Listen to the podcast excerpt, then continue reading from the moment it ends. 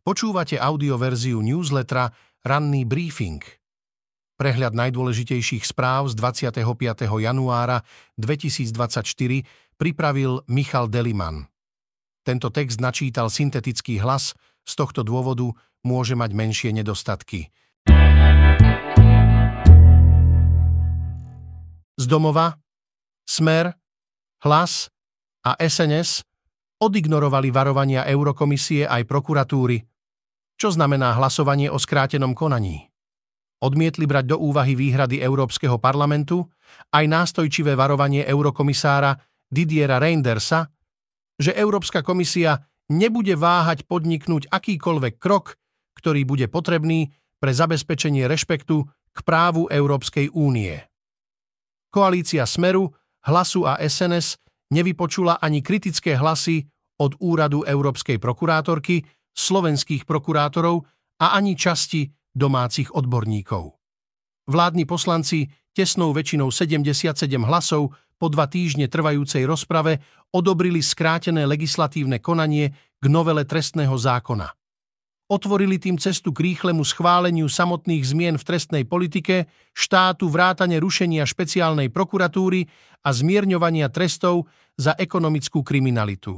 Až do útorka večera Pritom stále platilo, že diskusia o dôvodoch na expresné prerokovanie návrhu mala pokračovať zrejme do konca týždňa. Predseda parlamentu Peter Pellegrini však i hneď po návrate z pracovnej cesty v Poľsku a Bruseli navrhol nočné rokovanie parlamentu, čím dokončenie rozpravy urýchlil. Želanie o urýchlení rokovaní vyslovil ešte cez víkend aj premiér Robert Fico. Opozícia tak získala ďalší silný argument pre avizované podanie celého trestného balíčka vlády a spôsobu jeho príjmania na ústavný súd, čo už dlhší čas avizuje. Pelegrini urobí pre Fica čokoľvek. Nemá celkom zmysel pohoršovať sa nad tým, ako ochotne Pelegrini Ficovi vždy podrží tašku, s tým faktom stačí pracovať.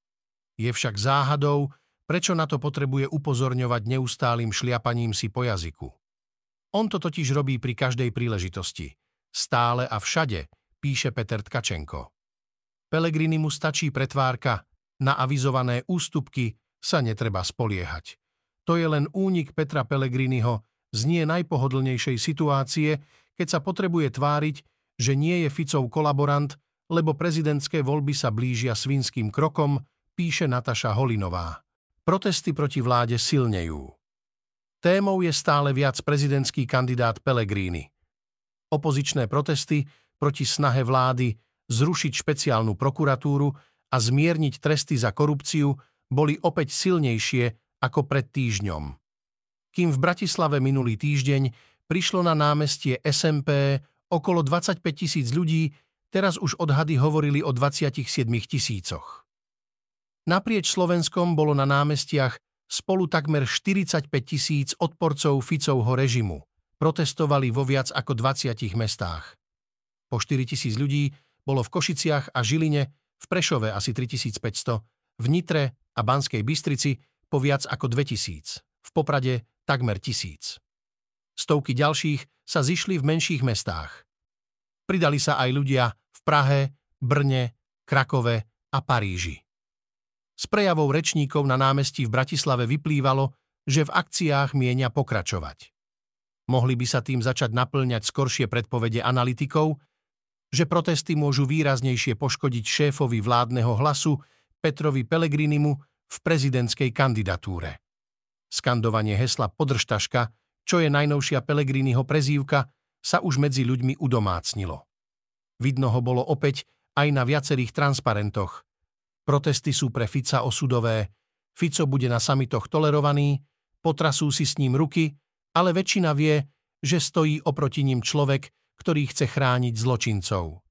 Toto je človek, ktorý nemá štipku empatie voči napadnutému národu a pôsobí ako v Číne vyrobená napodobenina Orbána, píše šéf-redaktorka Beata Balogová. V krátkosti ďalšie správy z domova. Po troch mesiacoch novej vlády sa ukazuje, že Andrejovi Dankovi sa zatiaľ podarilo odvrátiť hrozbu nestability. Aj keď sú ministri za SNS kritizovaní, strana za nimi stojí a poslanecký klub hlasuje jednotne. Danko napriek svojim osobných prešlapom ukazuje, že mocenské vládnutie mu ide. Slovensko bude pred problémami v Bruseli, ktoré hrozia pre zmeny v trestnej politike, zachraňovať bývalá zástupkyňa krajiny pred Európskym súdom pre ľudské práva Marica Pirošíková. Počas pandémie Pirošíkovú zvykli citovať dezinformačné médiá k téme očkovania, vo vakcínach napríklad videla biologickú zbraň.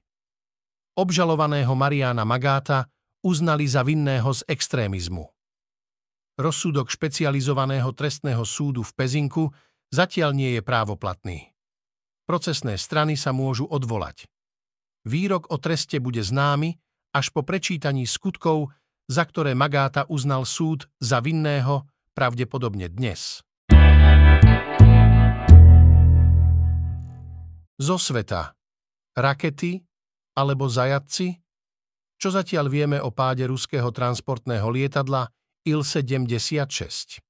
Moskva tvrdí, že v zostrelenom ruskom vojenskom lietadle, ktoré sa v stredu zrútilo v Belgorodskej oblasti, bolo 65 ukrajinských vojnových zajacov určených na výmenu.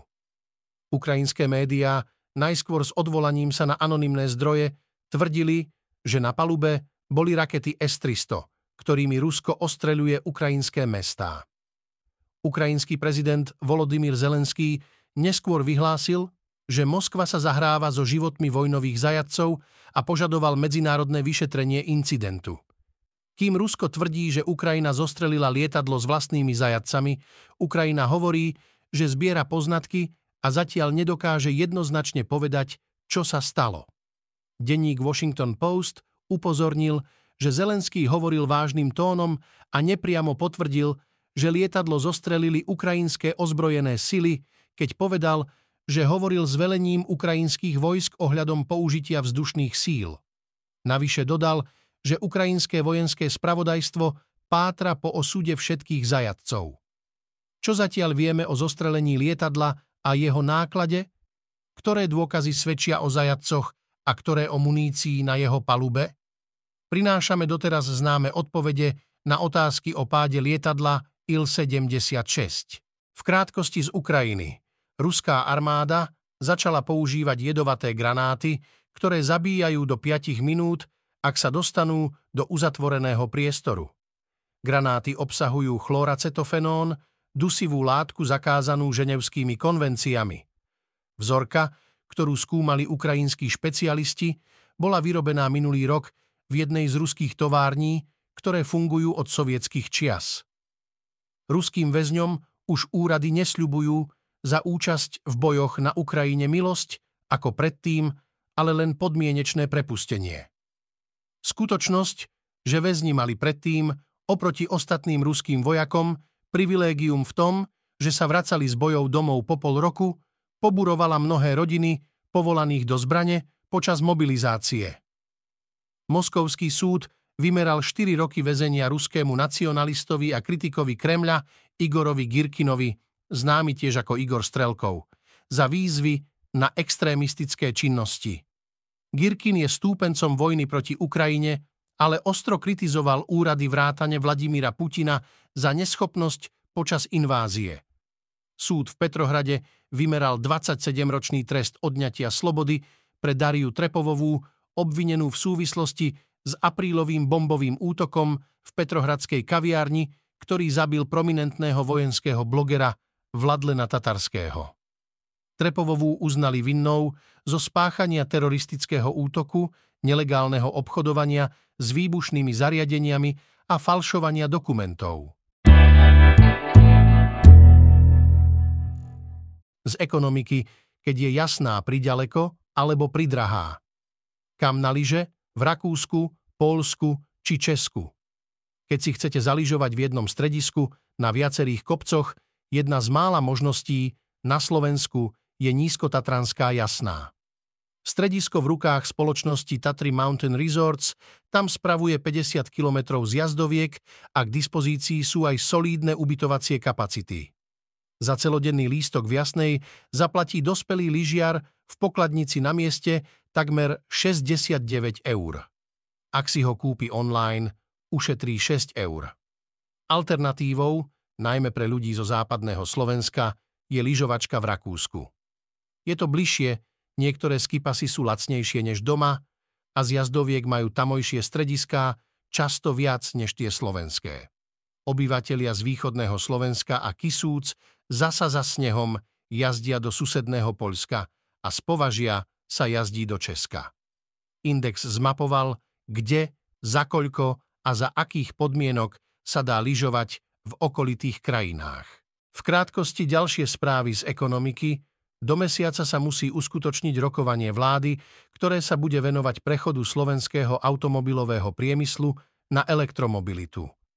Uviedol to premiér Robert Fico po rokovaní predstaviteľov Európskej komisie, vlády, parlamentu, automobilového priemyslu a automobilových asociácií o budúcnosti automobilového priemyslu na Slovensku.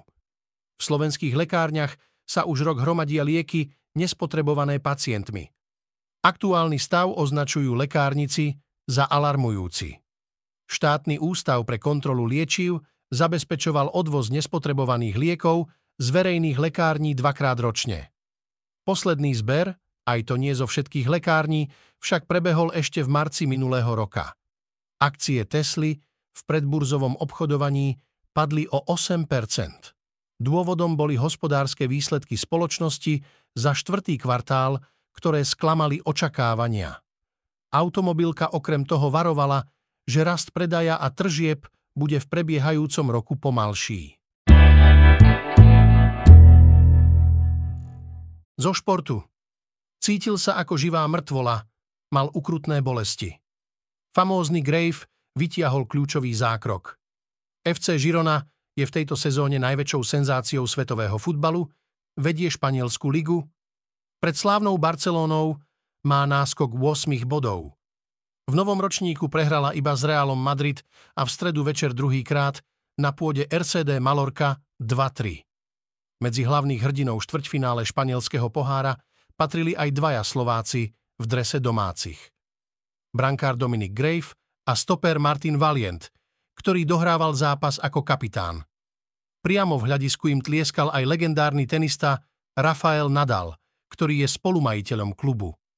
Deník Diario de Mallorca písal o magickej noci a veľkolepom výkone RCD a dodal Báječný brankár Dominic Grave sa osvedčil. Za stavu 1-0 predviedol vynikajúci zákrok, ktorý bol kľúčový pre vývoj zápasu. Špecializovaný server Sofascore dal slovenskému brankárovi pomerne vysokú známku 7,7. V tejto sezóne odchytal Grave 4 súťažné zápasy, všetky v španielskom pohári, v prvých troch neinkasoval ani raz. Grave si tak užil najkrajší futbalový moment od svojho príchodu do klubu, predtým však prežil peklo. Auto novinky, nová Škoda Superb, ide do predaja. Je drahšia, ale zároveň luxusnejšia. Štvrtá generácia novodobej Škody Superb vstupuje na slovenský trh. Najprv ako kombi a s bohatšou základnou výbavou, čo mu zodpovedá aj jej vyššia cena.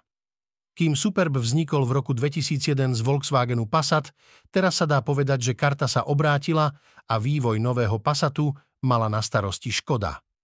Najväčšie rozdiely medzi týmito dvoma autami strednej triedy sú v ovládaní niektorých funkcií na palube, ako aj v tom, že Superb príde v marci opäť aj ako liftback, Passatu sedan sa už zákazníci nedočkajú. Auto na dĺžku narástlo o 40 mm, celkovo je tak, Superb kombi teraz dlhé 4902 mm a kufor má objem 690 litrov. Podrobnejšie sme sa novej Škode venovali už pri jej svetovej premiére minulý rok v novembri, pribudla nová generácia LED matrixových svetiel, tiež nové adaptívne tlmiče DCC+, otočné tlačidlá Smart Dials, aj množstvo jazdných asistentov a praktických riešení v interiéri. Teraz sme sa bližšie pozreli na ceny a výbavy. Ďalšie autonovinky v skratke. Rok. 2024 prináša zmeny aj pre vodičov. A nie je ich málo. Niektoré sa týkajú poplatkov a dialničných známok, iné lehoty platnosti ale aj predpísaných zimných pneumatík na budúcu sezónu. Čo vás a čaká a neminie na slovenských cestách aj dopravných inšpektorátoch. Denne sa v priemere 2000 ľudí na celom svete rozhodlo, že si kúpi Volkswagen Golf. Takto uvádza nemecký výrobca modernizovanú 8. generáciu kompaktného modelu, ktorý tento rok oslavuje okrúhle 50. narodeniny. Čo teda prináša aktuálny facelift? Prvá tohtoročná novinka Mitsubishi prichádza na trh a je ňou návrat známeho modelu Colt. Na prvý pohľad je zrejmé, že ide o preznačkovaný Renault Clio 5. generácie. Zmeny oproti Clio sa netýkajú len zovňajšku, ale aj ponuky motorov, výbavy a údajne aj záruk na niektoré diely. Dnes očakávame pokračuje schôdza parlamentu. Prezidentka Zuzana Čaputová vymenuje ministra cestovného ruchu a športu. Rada pre rozpočtovú zodpovednosť zhodnotí rozpočet verejnej správy a predstaví svoj odhad vývoja verejných financií na roky 2024 až 2026. Dnes v histórii 26. januára 1905 objavili v bani premiér číslo 2 v Južnej Afrike diamant Kulinan, najväčší bezfarebný diamant, aký bol kedy nájdený. Mal hmotnosť 3106,75 karátov, teda 621,35 gramov. Počúvali ste audioverziu ranného briefingu denníka SME.